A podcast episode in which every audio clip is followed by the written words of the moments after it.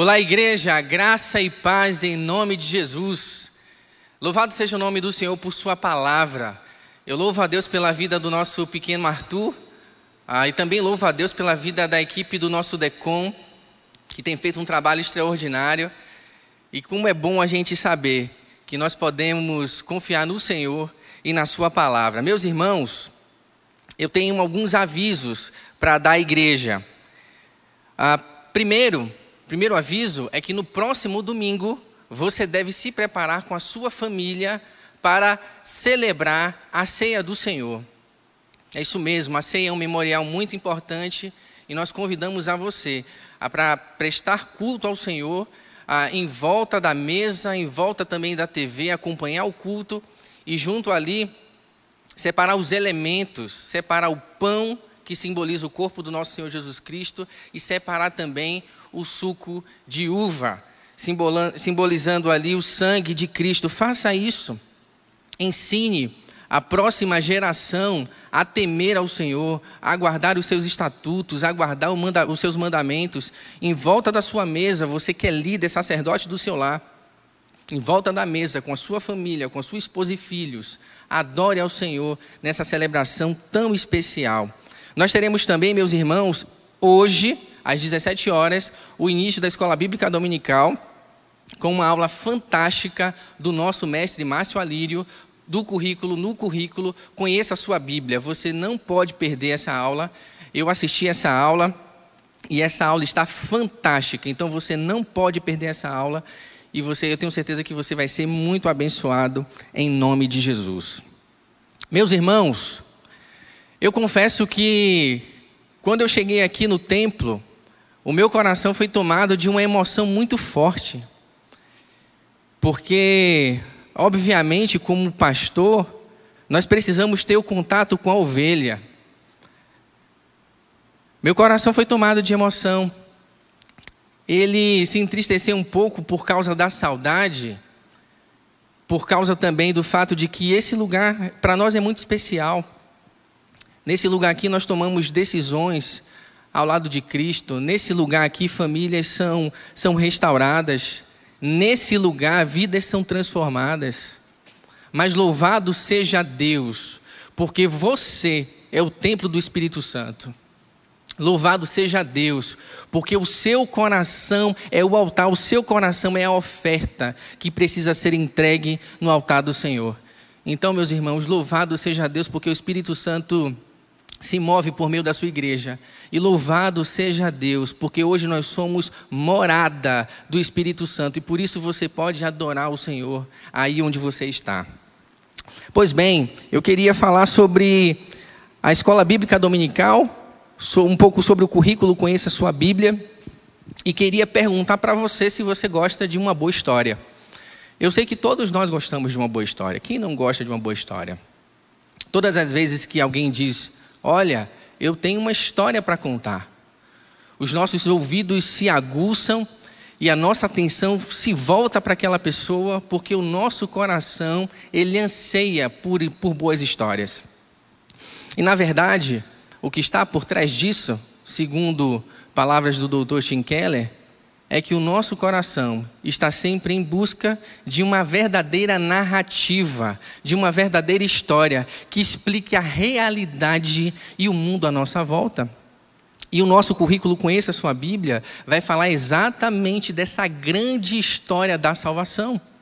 Uma coisa interessante acontece, é que às vezes nós começamos a, a ler a Bíblia e ler a história da salvação a da forma, de forma inadequada. Às vezes nós conhecemos um pouco o Evangelho, ou os Evangelhos, nós conhecemos um pouco o livro de Gênesis, o início, guardamos, lemos os salmos ali para dormir, e acabamos por não conhecer toda a história da redenção. E algo interessante que ilustra isso bem acontecia comigo. Pensando nas histórias, pensando nas narrativas, pensando nos filmes, eu tinha o hábito de chegar em casa quando eu não tinha filhos, é claro, sentar na frente da TV, começar a zapear. Naquele tempo não tinha Netflix, naquele tempo não tinha Amazon Prime. Então eu ficava zapeando ali em busca de um filme. O filme, quando eu começava a achar interessante, o filme já estava na metade para o final e eu continuava ali assistindo, começava a assistir. E Luciana, minha esposa, ela encostava perto de mim e falava: O que, é que você está fazendo? Ela ficava indignada com o fato de eu começar a assistir um filme pela metade. E na verdade, a minha esposa tinha razão, porque se eu assisto um filme pela metade, a minha compreensão sobre toda a história, sobre toda a narrativa vai ficar comprometida. Então, às vezes nós fazemos a mesma coisa quando estudamos a palavra de Deus. Nós estudamos partes da palavra de Deus e acabamos perdendo a história, a grande história da salvação, essa unidade dessa grande história da salvação. Pastor, nós vamos estudar por quê esse currículo, ah, conheça a sua Bíblia. Porque nós precisamos conhecer a grande história da salvação, porque nós precisamos conhecer o Deus que adoramos, a sua ação na história e precisamos conhecer o nosso papel na grande história da redenção. Eu tenho rapidamente um livro para recomendar para vocês, que é exatamente o livro que está aparecendo aí na tela, Teologia Bíblica. Pastor, teologia bíblica é coisa de erudito? Não. Teologia bíblica é coisa de acadêmico? Não. Pastor, o que é a teologia bíblica? A teologia bíblica nada mais é a, a, essa grande história da salvação e também a, a teologia bíblica ela vai mostrar para a gente como todas as pequenas histórias da Bíblia se conectam com essa grande história da salvação. E exatamente hoje é isso que nós vamos ver. Nós vamos continuar a série de exposições no livro de Juízes e nós vamos perceber como essa grande história da salvação, essa grande essa história do livro de Juízes, essa pequena história se conecta com a grande história da salvação, se conecta com essa grande, essa meta história, essa meta narrativa da redenção. Por isso eu convido você, sem demoras, abrir a sua Bíblia, acessar a sua Bíblia no livro de Juízes, no capítulo 3, onde nós faremos a leitura do verso 12 até o verso de número 30. Vamos lá? O tema da nossa mensagem de hoje é Juízes, porque todos precisam de um Salvador imortal. Diz assim a palavra do nosso Deus. Mais uma vez, mais uma vez, os israelitas fizeram o que era mal aos olhos do Senhor. Por isso o Senhor deu a Eglon, rei de Moabe, poder sobre Israel. Eglon se aliou com os amonitas e os amalequitas, atacou e derrotou Israel e conquistou Jericó, a cidade das palmeiras. Os israelitas serviram a Eglon, rei de Moabe, durante 18 anos. Mas, quando os israelitas pediram socorro ao Senhor, ele levantou um libertador para salvá-los chamava-se Eude, homem canhoto, filho de Gera, da tribo de Benjamim. Os israelitas encarregaram Eude de entregar o tributo a Eglon, rei de Moabe. Eude fez um punhal de dois gumes, com cerca de 40 centímetros de comprimento, e prendeu a arma à coxa direita, onde ficou escondido debaixo da roupa. Levou o tributo a Eglon, rei de Moabe, que era muito gordo. Depois de entregar o pagamento, Eude partiu com os homens que havia ajudado a carregar o tributo. Quando Eude chegou aos ídolos de pedra perto de Gilgal, deu meia volta, apresentou-se diante de Eglon e disse: Tenho uma mensagem secreta para o Senhor, ó rei. Eglon ordenou: Não fale ainda. E mandou todos os seus servos saírem. Eude se aproximou de Eglon, que estava sentado sozinho na sala do andar superior, um ambiente mais fresco, e disse: tem uma mensagem de Deus para o Senhor. O rei de Eglon se levantou e Eude, com a mão esquerda, puxou o punhal da sua coxa direita e cravou na barriga de Eglon. O punhal foi tão fundo que o seu cabo desapareceu sobre a gordura do rei. Por isso Eude não tirou o punhal e as fezes do rei vazaram.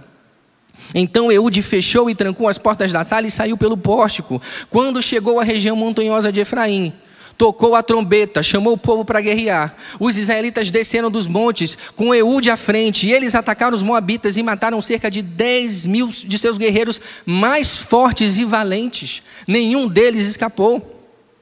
E naquele dia, Israel derrotou Moabe e houve paz durante 80 anos. Vamos orar ao Senhor? Ore comigo ao Senhor e consagre Ele esse tempo em nome de Jesus. Deus amado, em nome de Jesus, adorado seja o teu santo nome, Senhor. Nós sabemos que o Senhor está aqui nesse lugar. Nós sabemos que o Senhor está na casa de cada um dos meus irmãos, Senhor. E Deus, em nome de Jesus, nós pedimos mais uma vez que o, teu Santo Espírito, que é o grande tradutor, que é o grande intérprete da tua palavra, Senhor, possa falar o nosso coração por meio da tua verdade, Senhor, em nome de Jesus.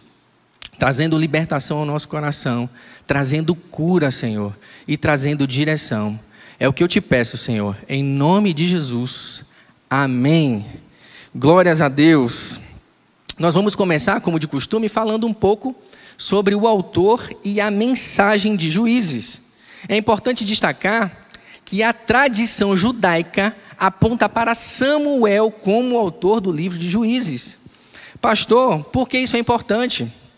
Porque o autor de Juízes apresenta uma máxima interessante, que alguns teólogos chamam de refrão, que diz assim: Naquela época não havia rei em Israel e cada um fazia o que lhe parecia certo. Meus irmãos, é importante destacar que o autor de Juízes, ele estava vivendo a monarquia. E nesse período da monarquia, ele, ele olhou para o passado, ele olhou para o período dos juízes e ele disse que o povo estava vivendo todo o caos, ó, todo, todo aquele período sombrio, exatamente porque lhes faltava um rei. Só que nós que lemos a Bíblia e conhecemos um pouco a sua história, nós sabemos que, na verdade, a nação de Israel, ela tinha um rei. E Israel passou a viver todo aquele estado de anarquia, todo aquele estado de rebelião e foi oprimida porque deixou o seu Senhor, porque rejeitou o seu Senhor, o seu rei divino. O livro de Juízes nos fala de um Deus fiel que socorre um povo infiel por meio de juízes improváveis. Nesse momento eu quero que você aí na sua casa leia aqui o texto comigo e repita, repita aí para que você possa gravar qual é o, o livro, o resumo do livro de Juízes, e todas as vezes que você lê, você possa interpretá-lo à luz desse, desse verso. Diz assim: o livro de Juízes, aí você repete em casa aí, fala de um Deus fiel que socorre um povo infiel por meio de heróis improváveis. Mais uma vez, o livro de Juízes fala de um Deus que é fiel, que socorre um povo infiel por meio de heróis improváveis. Olha o texto que diz: então o Senhor levantou juízes, libertadores, que os libertaram das mãos daqueles que os atacavam, libertou o povo. Mesmo assim, eles não quiseram ouvir aos juízes, antes se prostituíram com outros deuses e o adoraram. Então, o nosso Deus é um Deus fiel que socorre um povo infiel por meio de heróis, por meio de libertadores improváveis. Mas é importante destacar, meus irmãos, que Deus havia chamado a nação de Israel para ser luz para todas as nações. Deus separou um povo para si, para que esse povo, esse povo fosse luz no meio das nações. E olha só o que a Bíblia nos ensina. Moisés escrevendo ao povo, escrevendo lá no Deuteronômio, ele diz o seguinte ao povo: Vejam, agora eu lhes ensino estes decretos e estatutos conforme me ordenou o Senhor, meu Deus, para que vocês o cumpram na terra em que estão prestes a entrar para tomar posse dela Obedeçam-lhe por completo, e assim vocês serão luz, assim vocês demonstrarão sabedoria e inteligência às nações vizinhas. Quando eles ouvirem estes decretos, exclamarão: Como é sábio, como é prudente o povo dessa grande nação. Pois, que grande nação tem um Deus tão próximo de si? Nosso Deus está próximo de nós sempre que invocamos. E que grande nação tem decretos e estatutos tão justos quanto este conjunto de leis que hoje lhes dou? É interessante, meus irmãos, nós percebermos que Deus deixou muito claro qual era a missão de Israel. E a missão da nação de Israel era ser luz, luz para todas as nações. Agora, meus irmãos, nós sabemos que Deus, ele deu, prometeu aquela terra a Abraão. E Deus prometeu a Abraão uma terra, Deus prometeu uma, uma terra, um povo e uma bênção.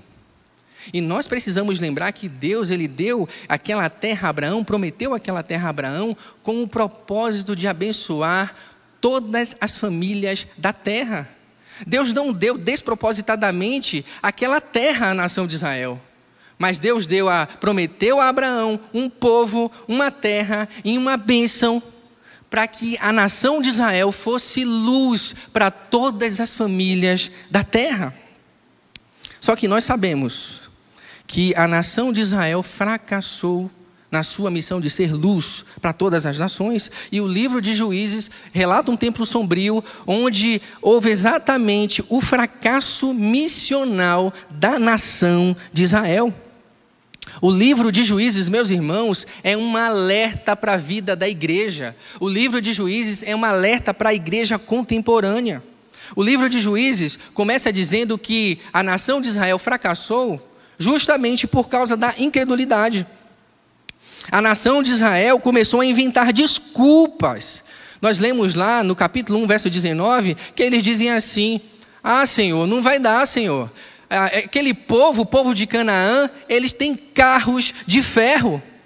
Só que no capítulo 2, no verso 2, nós percebemos que Deus diz para eles: olha, tudo isso é desculpa. Desculpa, porque quem conquistou a terra de Jericó? Quem começou a conquistar a terra? Fui eu. Quem fez com que as muralhas caíssem? Fui eu. E Deus ainda lembra do Egito, falando: quem libertou vocês do Egito? Fui eu. Então o povo escolheu a incredulidade. Meus irmãos, da mesma forma hoje, a igreja de Cristo tem sido paralisada na sua missão por causa da incredulidade. É isso mesmo, meus irmãos. Um véu de incredulidade cobre parte da igreja quando o assunto é a missão da igreja.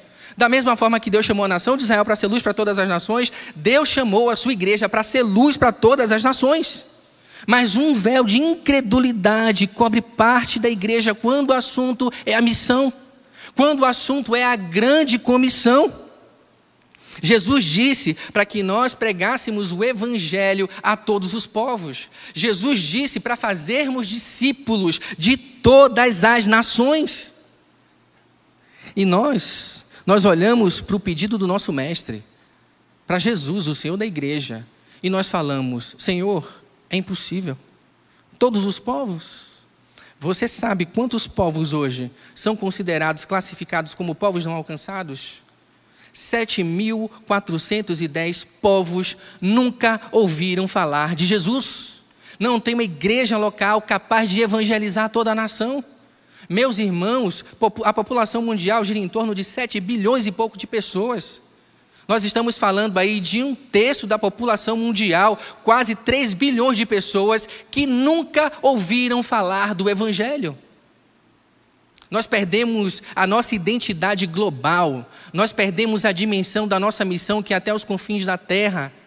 E nós olhamos para a missão que o nosso Cristo deu, que o Senhor da igreja deu, e falamos: é difícil. É quase impossível, Senhor. E nós colocamos desculpas. Eles disseram: Olha, Senhor, aqueles homens tinham carros de ferro, alta tecnologia, conheciam agricultura, e nós não. E nós falamos: Senhor, precisa de muitos missionários, Senhor. Precisa de muito dinheiro. Dinheiro é um problema, Senhor. Nós falamos isso para o Senhor. Senhor, quem em sã consciência, Senhor, vai deixar a vida confortável da cidade, dos grandes centros, e vai pregar o evangelho para os ribeirinhos. Senhor, quem em sã consciência vai deixar tudo para se envolver com um trabalho com presidiários? Quem vai deixar tudo para ir para socorrer tribos indígenas, que são um grupo de povo não alcançado no nosso país? Por fim, Senhor, quem vai se envolver com a Coreia do Norte, Senhor? Senhor, não, tá, não tem nada a ver com isso. Senhor, quem vai se envolver com o Estado Islâmico, Senhor? Quem vai se envolver com o povo muçulmano, Senhor? Misericórdia. E nós caímos fora por causa da nossa incredulidade. Irmãos, só somos igreja de Cristo por causa da grande comissão. Se não estivermos envolvidos como corpo, como igreja e como indivíduos na grande comissão, seria melhor que nós fechássemos as portas da igreja. Porque igreja só é igreja por causa da missão do seu Cristo, igreja só é igreja por causa da missão do seu Senhor. E nós precisamos atentar para a voz do Senhor da igreja, que diz que nós precisamos atentar para a missão que ele nos deu. E é muito interessante, meus irmãos, em tempos de crise, nós vemos muitos cristãos dizendo: Maranata, ora vem, Senhor Jesus. Mas como? Ainda tem uma tarefa para ser cumprida, ainda tem uma missão para ser cumprida. E meus irmãos, guarde isso no seu coração em nome de Jesus. Só pode dizer Maranata aqueles que dizem primeiro: Senhor, eis-me aqui, envia-me a mim. Só pode dizer Maranata quem diz: Senhor, eis-me aqui, envia-me a mim. Você só pode dizer Maranata se, junto com a sua família, você falar: Senhor, eis-nos aqui, envia-nos a nós. Porque o Senhor da igreja, ele pede compromisso com cada um, de cada um daqueles que o seguem. E nós inventamos desculpas, dizendo que não vai dar. Mas eu oro ao Senhor em nome de Jesus, pedindo que o Senhor remova esse manto de incredulidade, esse véu de incredulidade do nosso coração e que a gente se oferte a Ele, oferte a nossa vida a Ele, oferte o nosso coração a Ele, as nossas profissões, o nosso dinheiro, que não é nosso, e oferte também os nossos filhos, que não são nossos. É interessante perceber que a nação de Israel falhou no seu discipulado. A nação de Israel falhou com a próxima geração. E nós não podemos falhar com a próxima geração, meus irmãos. Nós não podemos falhar com os nossos filhos. Os nossos filhos são herança do Senhor. Os nossos filhos, Deus nos emprestou para que eles fossem utilizados para o louvor da glória dEle. A sua casa, a sua família, o seu núcleo deve ser luz para todas as nações, para aqueles que estão perto e para aqueles que estão longe. Nós não podemos fracassar no discipulado da próxima geração. Que coisa linda foi ver semana passada o Ministério Infantil fazendo uma programação muito boa na internet e nos ensinando os nossos filhos a atentarem para a missão de todos os povos. Que o Senhor nos dê, meus irmãos, em nome de Jesus, uma mentalidade, um cristianismo que é global, um cristianismo que está conectado a todos os povos da terra, porque Deus, ele não é Senhor apenas do Brasil. Deus é Senhor da história, Deus é Senhor de todos os povos, e o nosso coração precisa arder pela missão do nosso Cristo. Você foi criado para o louvor da glória dele, e nós precisamos entregar as nossas vidas para o louvor da glória dele. Aí você pode dizer: Ah, pastor, mas eu não sou missionário, eu não tenho o chamado para ser missionário. Você sabe que eu não estou falando disso. O nosso problema não é a nossa profissão, o nosso problema não é o meio, o nosso problema é o nosso coração. Porque o nosso coração não se rende, porque o nosso coração não se entrega, porque o nosso coração tem um projeto de vida melhor. E quando nós fazemos isso, meus irmãos, nós acabamos nos envolvendo com um projeto de vida de Canaã. Nós deixamos essa grande história da redenção, essa grande história da salvação, o que Cristo fez no passado, o que Ele vai fazer no futuro. E nós criamos uma própria história para a gente, uma história que dê sentido para a gente. Então nós nos escondemos através de falsas narrativas. E o povo de Israel, ele fracassou. Por quê? Fracassou porque imitou os povos de Canaã. Meus irmãos, é muito importante dizer que a nação de Israel, ela não tinha uma cultura agrícola. É importante dizer que quando eles chegaram lá na terra de Canaã, eles não sabiam mexer na terra. Só que em contrapartida, os povos pagãos, a nação de Canaã, tinha experiência com a terra. E por isso, os deuses de Canaã, Baal e Astarote, se tornaram deuses que, que seduziam a nação de Israel porque Baal e Astarote garantiam para os povos de Canaã colheita. Porque eles garantiam o sucesso econômico. Então a nação de Israel foi atraída pelos caminhos dos deuses de Canaã. É importante dizer, meus irmãos, que no culto a Baal, culto a Baal, ele tinha também um, eu diria que um plus diabólico. Era como se os cananistas dissessem assim: Olha, nação de Israel, vocês não sabem mexer com a terra, nós sabemos porque nós cultuamos a Baal. Venham participar do culto a Baal, porque Baal vai garantir a fertilidade, vai garantir a colheita. Mas ainda tem um plus, tem um negócio interessante lá. Vai ter um, uma prostituta cultual belíssima para você, e vai ter um, um prostituto cultual belíssimo para sua esposa lá. Enquanto vocês estiverem tendo intimidade com esses prostitutos cultuais, Baal vai olhar lá de cima e vai dizer assim: Olha, eu vou abençoar vocês. Por causa desse rito de fertilidade, Baal vai fazer a mesma coisa com a terra e vocês serão férteis. Esse era o plus diabólico do culto a Baal. Meus irmãos, imaginem o coração do nosso Deus. Imagine o coração do nosso Deus que separou a nação de Israel para ser luz para todas as nações entristecido, porque o povo que ele chamou para ser luz estava vivendo trevas e adorando falsos deuses, escravizados pelo pecado, escravizados pela idolatria. E meus irmãos, não é muito diferente conosco. Infelizmente, eu tenho visto muitas famílias destruídas e distantes do propósito de Deus para as suas vidas. Por quê, pastor? Porque disseram: se Deus tem uma missão, se Deus tem um propósito, eu não tenho nada a ver com isso. Eu tenho uma narrativa melhor, eu tenho um caminho melhor. E por isso cederam a narrativa de Canaã. A narrativa de Canaã priorizava o poder econômico, a grana, o sustento e priorizava o sexo. Poder e sexo eram ídolos de Canaã.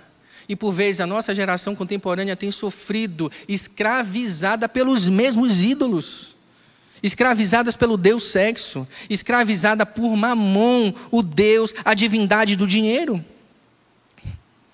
Meus irmãos, que o Senhor tenha misericórdia das nossas vidas, que o Senhor tenha misericórdia das nossas famílias. Pastor, qual foi o resultado de tudo isso? Rapidinho aqui para você ver. O resultado de tudo isso foi a opressão e a escravidão dos ídolos. Pastor, e se eu não quiser me envolver com grande comissão? Pastor, e se eu não quiser me envolver com essa história de discipulado? Pastor, e se eu não quiser me envolver com essa história de ser luz? Meu irmão, se você não se envolver com a grande comissão, com a missão do seu Senhor, com fazer os discípulos, entregar toda a sua vida para o louvor da glória dele, você vai ser escravizado pelos ídolos a sua vida deixará de ter sentido, deixará de ter propósito. Você vai inventar uma, uma história para você, uma narrativa para você, vai tentar viver para você e vai dar tudo errado. É isso que vai acontecer se você não entregar os seus caminhos, o controle da sua vida ao Senhor. O texto de Juízes, capítulo 2, verso 3, ele vai dizer o seguinte: vai dizer, olha, se vocês me desobedecerem, os povos de Canaã vão oprimir vocês, eles vão dominar vocês, assim como o rei de Eglon estava fazendo com a nação de Israel. E não só isso, os seus ídolos serão uma cilada para você, os seus ídolos serão uma armadilha para vocês, os seus ídolos roubarão propósito de vocês. E o que nós não estamos percebendo é que os nossos ídolos contemporâneos estão sugando toda a vitalidade de nós, estão sugando, roubando o nosso propósito. Se você não se envolver com a missão do seu Cristo, se você não amar o seu Cristo de todo o seu coração, infelizmente, é isso que pode acontecer com você. Meus irmãos, nós temos muitos cristãos perdendo família, perdendo casamento, perdendo filhos, porque antes de tudo, perderam o propósito. O resultado, meus irmãos, da incredulidade é uma vida de trevas, porque nós fomos chamados para ser luz, mas longe do propósito de Deus, nós seremos apenas trevas. Nós seremos apenas pedras de tropeço, nós seremos apenas mau testemunho. Meus irmãos, no período de férias, no último período de férias que eu tive, eu tive a oportunidade de compartilhar do Evangelho com quatro pessoas. Na praia, na, por onde eu passei, eu tive a oportunidade de comunicar o Evangelho. E todas as vezes que eu comuniquei o Evangelho a essas pessoas, essas pessoas colocaram o mau testemunho como barreira. As pessoas sempre falavam da falha dos crentes, dos defeitos dos crentes, falavam da hipocrisia dos crentes, da mentira dos crentes, da falsidade dos crentes, sejam crentes comuns ou sejam líderes midiáticos. E de alguma forma, meus irmãos, essas pessoas tinham razão. Às vezes o nosso comportamento, a nossa imitação da narrativa de Canaã faz com que as pessoas se afastem de Deus. Porque você foi chamado para ser luz, e se você não vive uma vida que glorifique a Deus, você vai ser trevas, você vai ser pedra de tropeço. Você vai ouvir o não cristão dizer: Poxa, para ser crente, igual aquele cidadão ali, eu prefiro não ser. Ou se eu fosse crente, eu seria um crente direito. Eu tenho certeza que você já ouviu esse tipo de coisa. Meus irmãos, precisamos jejuar? Precisamos. Mas o jejum bíblico envolve, sabe o que? Arrependimento de pecados. A igreja brasileira, ela precisa se arrepender, sabe do que? A igreja brasileira precisa se arrepender do liberalismo teológico, que tem matado a missão da igreja, que tem matado vocações, que tem matado ministérios, que tem matado igrejas. A igreja brasileira também precisa se arrepender, sabe do que? Da teologia da prosperidade, que usurpa os bens dos outros, que faz do de mamon um Deus. O, o Deus dos teólogos da prosperidade é mamon e não o Senhor Jesus Cristo. Então, antes de tudo, como nação, nós precisamos chorar pelos nossos pecados. Como nação, nós precisamos chorar pelos pecados da nossa casa, pelos pecados da nossa família. E como igreja, nós precisamos fazer uma autorreflexão. Quantos estavam conosco e que não estão mais conosco? Quantos foram vitimados pelo divórcio? O índice de divórcio do povo de Deus é igual às pessoas que não creem ao Senhor. Israel e Canaã se tornaram iguais no divórcio. Não há diferença. Sabe por quê? Porque não há propósito, porque o povo de Deus tem vivido para si, porque o povo de Deus tem abandonado o propósito dele para as suas vidas. E nós precisamos acordar para essa realidade. Se não nos entregarmos ao Senhor, certamente seremos escravos de Mamon, dos ídolos de Canaã. Mas Deus, que é muito gracioso, que é muito misericordioso, quando o povo clama a Ele, o povo de Israel clama a Ele, Ele envia um libertador, Ele envia um salvador. Leia comigo. Novamente os israelitas clamaram. Vocês lembram como começaram o ciclo de juízes? Novamente eles fizeram o que era mal aos olhos do Senhor. Agora eles estão dizendo: novamente os israelitas clamaram ao Senhor que lhes dê um libertador chamado Eude, homem canhoto, filho do Benjamita Gera. Os israelitas o enviaram com o pagamento de tributos a Eglon, rei de Moabe. Foi lá o que ele foi fazer. Gente, eu coloquei aí que Eude ele é um herói improvável. Pastor, por que, que Eude é um herói improvável? Porque, meus irmãos, ao que tudo indica, Eude, ele é um deficiente físico. Eude é um homem que tem uma deficiência, uma limitação na sua mão direita. E é interessante perceber que todos os textos da lei, to todas as manifestações divinas, diziam que a bênção dele estaria sobre a mão direita, que aqueles que são dele estariam sobre a sua destra. Só que Eude ele é um herói improvável porque ele é canhoto. Eude é um herói improvável porque ele é deficiente. Eude, na sociedade judaica, ele seria considerado alguém completamente inútil. Por vezes também nós somos cruéis com aqueles que são deficientes e somos cruéis com aqueles que têm alguma limitação. E nós olhamos para essas pessoas e dizemos: olha, e daí não pode sair absolutamente nada. Então Eude ele foi desprezado. E o fato de Eude ser desprezado aponta, meus irmãos, para duas coisas. Primeiro lugar, que Deus usa homens fracos e deficientes para o louvor da sua própria glória. Em segundo lugar, a história de Eude aponta para um libertador, meus irmãos, que era improvável. E, e ela aponta para o Senhor Jesus. Olha só que interessante. Assim como Eude, que foi desprezado, não havia nada de belo e nem formoso, nele não havia beleza, nele não havia formosura que nos atraísse. Foi desprezado e rejeitado, homens de dores. A vida de Eude, a fraqueza de Eude, a fragilidade de Eude aponta para o nosso Senhor Jesus Cristo. Jesus Cristo foi o herói mais improvável de todos. Jesus Cristo foi o canhoto mais improvável de todos. E por meio da fraqueza do nosso Senhor Jesus Cristo na cruz, por meio da sua fraqueza, ele venceu todos os seus inimigos. Meus irmãos, Deus continua usando homens pecadores e imperfeitos para o louvor da sua glória. Deus usou, meus irmãos, no primeiro século, pescadores iletrados, incultos, homens sem conhecimento, para o louvor da sua glória, para a realização da sua missão. E da mesma forma, meus irmãos, Deus usa homens frágeis, homens segundo o seu coração. Deus usa quem Ele quer, quando Ele quer, para o louvor da sua própria glória. Sabe qual é o problema? Sabe qual é o nosso problema? O nosso problema, meus irmãos, é que nós somos fortes demais. Nós temos conhecimento demais. Nós temos sabedoria demais. Nós somos capazes demais.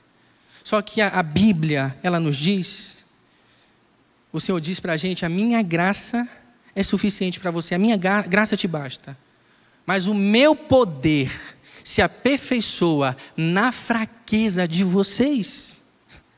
Portanto, eu me gloriarei, o apóstolo Paulo diz ainda mais alegremente nas minhas fraquezas, para que o poder de Cristo repouse em mim. O poder não está em você. O poder não está em mim. O nosso poder vem do Espírito Santo de Deus. O nosso poder vem do nosso Senhor que nos salvou e que nos libertou do império das trevas. O nosso poder vem dele. E por vezes, o poder não se aperfeiçoa em nós, porque nós somos fortes demais. E nós precisamos reconhecer as nossas fragilidades na presença do Senhor, a fim de que Ele nos fortaleça e a fim de que Ele nos use para o louvor da Sua própria glória. Meus irmãos, eu caminho para o final dessa mensagem e reservei uma parte especialíssima para vocês. Uma parte que para mim me toca bastante e que é fantástica da palavra de Deus. O ciclo de juízes, ele afirma que todas as vezes que um juiz ele morria, o povo voltava a fazer o que era mal aos olhos do Senhor. Leia comigo esse texto, rapidinho. Pode colocar o texto na tela. Sempre que o Senhor levantava um juiz sobre os israelitas, para libertá-los da opressão, das ciladas nas quais eles se meteram, o Senhor estava com ele e livrava o povo de seus inimigos, enquanto o quê? Enquanto o juiz vivia. Enquanto o juiz estava vivo, o povo não se rebelava. Enquanto o juiz estava vivo, o povo não se afastava, não vivia em anarquia. Mas quando o juiz morria, porém eles voltavam aos seus caminhos corruptos e se comportavam ainda pior como os seus antepassados. Pastor, por que nós não vamos repetir o ciclo de juízes? Pastor, porque nós não vamos falhar na nossa missão. Pastor, porque as portas do inferno não podem prevalecer contra a igreja. Meus irmãos, nós não vamos fracassar na nossa missão, sabe por quê?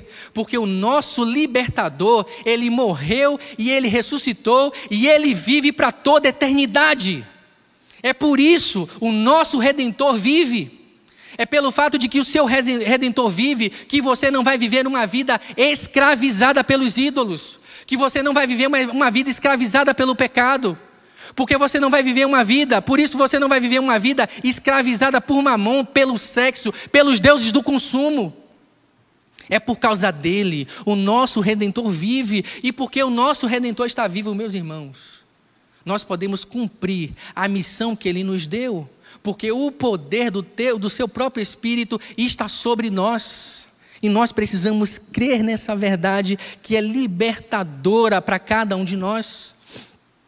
A vida dele está em nós. A vida de Cristo está em nós. Nós somos livres da escravidão do pecado porque Ele vive eternamente. Podemos abandonar nossa incredulidade porque o nosso Redentor vive. Podemos abandonar nossa imoralidade porque o nosso Redentor vive. A idolatria porque o nosso Redentor vive. Podemos abandonar a narrativa de Canaã, a narrativa da cultura, os ideais da cultura, porque o nosso Redentor está vivo. O pecado não reinará mais sobre vós. O pecado não mais dominará sobre vocês. Meus irmãos, tudo pode ser diferente da nossa vida.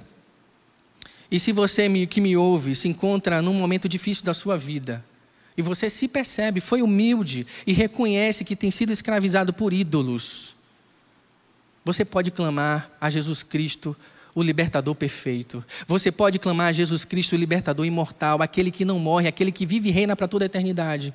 Porque ele tem o poder de arrancar as, das nossas vidas os nossos ídolos. E se você não conhece o Senhor ainda, ele tem o poder de arrancar a sua vida da cegueira das trevas, da cegueira da idolatria, para o seu reino de luz. E eu falo isso com muito temor e com muito amor, porque um dia cada um de nós vivíamos nas trevas, vivíamos escravizados pelo pecado, e nós fomos libertos pelo poder que há no nome do nosso Senhor Jesus Cristo. Por fim, meus irmãos, chegando ao final, o livro de Juízes nos ensina também a não colocarmos as nossas esperanças em governos humanos. Nós vivemos em uma época de total polarização política. Nós vivemos uma, uma época onde os crentes andam se alfinetando, se mordendo, se devorando, como diz o apóstolo Paulo. Mas é interessante nós lembrarmos das palavras do Senhor Jesus. Diante daquela moeda que tinha imagem e finge do governador, ele pergunta: de quem é essa imagem e essa inscrição? Eles vão dizer: de César. E Jesus disse: Dai a César o que é de César e a Deus o que é de Deus. E de forma brilhante, John Stott interpretando esse texto, ele vai dizer assim: Dai a César o tributo, mas adoração somente a Deus. Igreja brasileira, em nome de Jesus, adoração somente ao Senhor Jesus Cristo. E sabe por que nós nos apegamos às ideologias e aos ídolos políticos? Porque nós não temos uma esperança. Porque a nossa esperança não está no nosso Senhor Jesus. E sabe por que isso acontece? Porque nós estamos lendo a Bíblia de forma errada. Porque Jesus Cristo, Ele é Senhor da história. Ele é Senhor do tempo, todas as coisas convergem para Ele. Ele é o centro de tudo. E no final da história, todo joelho vai se dobrar diante do Cordeiro de Deus. E nós não podemos nos permitir sermos escravizados pelos ídolos políticos pelos ídolos, pelos messias, nós não podemos. Nós precisamos nos render em humilhação diante do nosso Senhor Jesus e colocar nele a nossa esperança. Meus irmãos, quando nós nós temos de alguma forma sacrificado os nossos relacionamentos com irmãos em Cristo, nos altares dos ídolos políticos. Meus irmãos, essa idolatria é narrativa contemporânea, é narrativa de Canaã. Você foi chamado para ser diferente. Em nome de Jesus, meu irmão, se livra, se liberta desses ídolos e coloca a sua esperança no único redentor, no único que é imortal, no único que é capaz de resolver o problema do coração humano. Vocês percebem que os juízes não deram conta, eram libertadores imperfeitos. Depois vinha a monarquia, o período dos reis. Os reis não deram conta. E tudo isso, meus irmãos, aponta para a necessidade que temos de um grande libertador, de um grande, de, de um grande salvador. Meus irmãos, ali na tela para você ver, para a gente fechar. Jesus Cristo é o nosso libertador imortal. Morreu, ressuscitou e vive eternamente. Jesus Cristo, ele quebrou o ciclo dos juízes. Nós vemos ali, somos livres da escravidão do pecado porque ele vive eternamente. E meus irmãos, Jesus Cristo, ele é o desejado das nações. A paz que as nações desejam, ó, desejam, a justiça que as nações desejam, só procederá do trono do nosso Senhor Jesus Cristo. Meus irmãos, Jesus Cristo é o centro da história. Para Ele converge todas as coisas na terra, no tempo e na eternidade. Todas as coisas foram feitas dele, por Ele e para Ele. Jesus, Ele é o profeta. e ele também é a mensagem. Jesus, ele é o sacerdote, o sumo sacerdote, mas Jesus também ele é o sacrifício. Jesus é o rei supremo e Jesus ao mesmo tempo ele é servo. Meus irmãos, em Jesus Cristo se cumpre a promessa de Deus feita a Abraão. Um povo, uma terra e uma bênção. Deus só pediu que aquele povo conquistasse aquela terra para que ele fosse luz para que Jesus Cristo, a bênção para todas as nações, fosse vista. E a missão da nossa igreja é exatamente essa: ser luz para todas as nações, compartilhando a bênção de Abraão a todas as famílias da terra, compartilhando Jesus, compartilhando o poder do Evangelho a todas as famílias da terra. Creia nisso. Em tempos de crise, nós podemos descansar o nosso coração no Senhor, porque a cruz está vazia. E porque o trono está ocupado, a cruz está vazia, ele vive e o nosso redentor reina para todo o sempre. Deus, em nome de Jesus, adorado seja o teu santo nome por tua verdade, por tua palavra. Deus, em nome de Jesus, não permita, por meio do teu Santo Espírito, que a tua palavra se perca, seja roubada do coração do teu povo. Ó oh, Deus, que onde eles estiverem, Senhor, que haja quebrantamento, que haja joelho no chão, que haja arrependimento de pecados, Senhor, para que nós possamos ser santificados pelo Senhor, purificados pelo Senhor e sermos usados para o louvor da tua glória, Senhor. Nós confessamos, Senhor Deus, a nossa fragilidade, a nossa pequenez. Nós somos pequenos, mas o Senhor é grande. Nós somos frágeis, mas a nossa força vem do Senhor. Ó Deus, em nome de Jesus, capacita a sua igreja a realizar a sua obra em nome de Jesus, Pai. Ó Deus, seja tu adorado no meio de todos os povos. Seja tu adorado em nossa casa, em nome de Jesus. Amém. Deus abençoe meus irmãos. Fiquem agora com a mensagem, a bênção final do nosso pastor Abraão. Um abraço. Deus abençoe a todos em nome de Jesus. Amém. Amém e amém, meus irmãos. Graças a Deus por esta mensagem. O livro de Juízes nos convoca, nos chama como cristãos a dobrarmos os nossos joelhos, a dependermos de Deus e fazermos as coisas segundo a ética de Deus e não a nossa própria ética.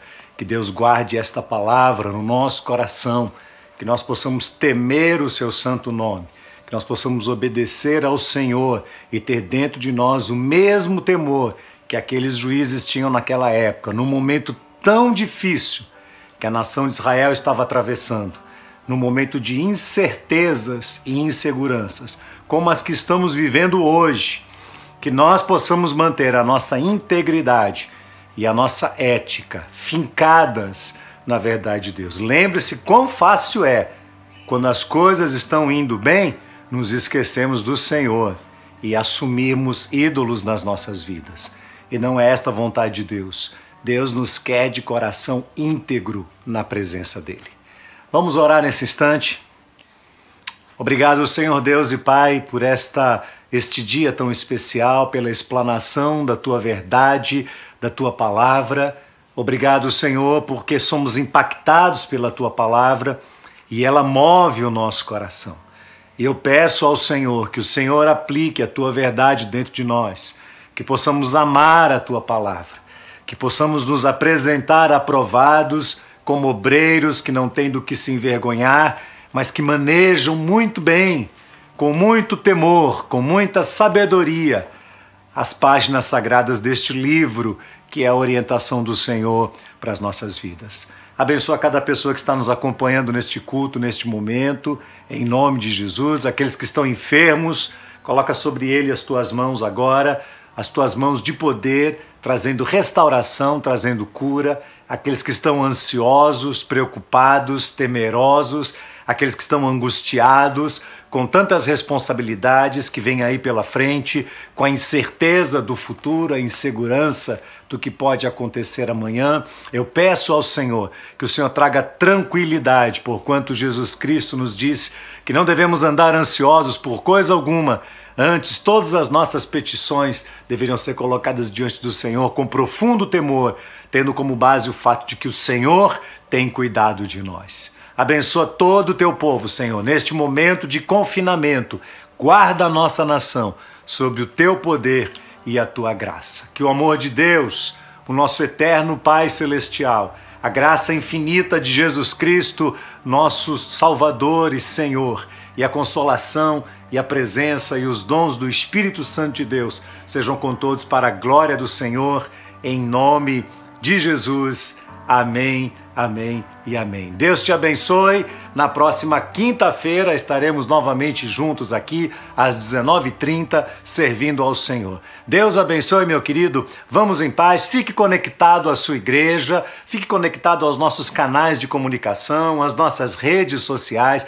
Nós estamos mandando mensagens constantes para a igreja, buscando o máximo possível estar ligados aos irmãos, trazendo sempre uma palavra de encorajamento, de ânimo. Lembre-se que nós estamos aos poucos colocando as programações da igreja em funcionamento. A escola bíblica dominical já retornou nos domingos às 17 horas. Os nossos cultos permanecem normais e nós já vamos, a partir desta semana, o seu pastor diária vai, vai chamar você para que nós possamos voltar a reunir os pequenos grupos, ainda que usando a tecnologia, usando esses programas de encontros, nós vamos voltar a reunir os pequenos grupos e assim aos pouquinhos as coisas vão se colocando no eixo.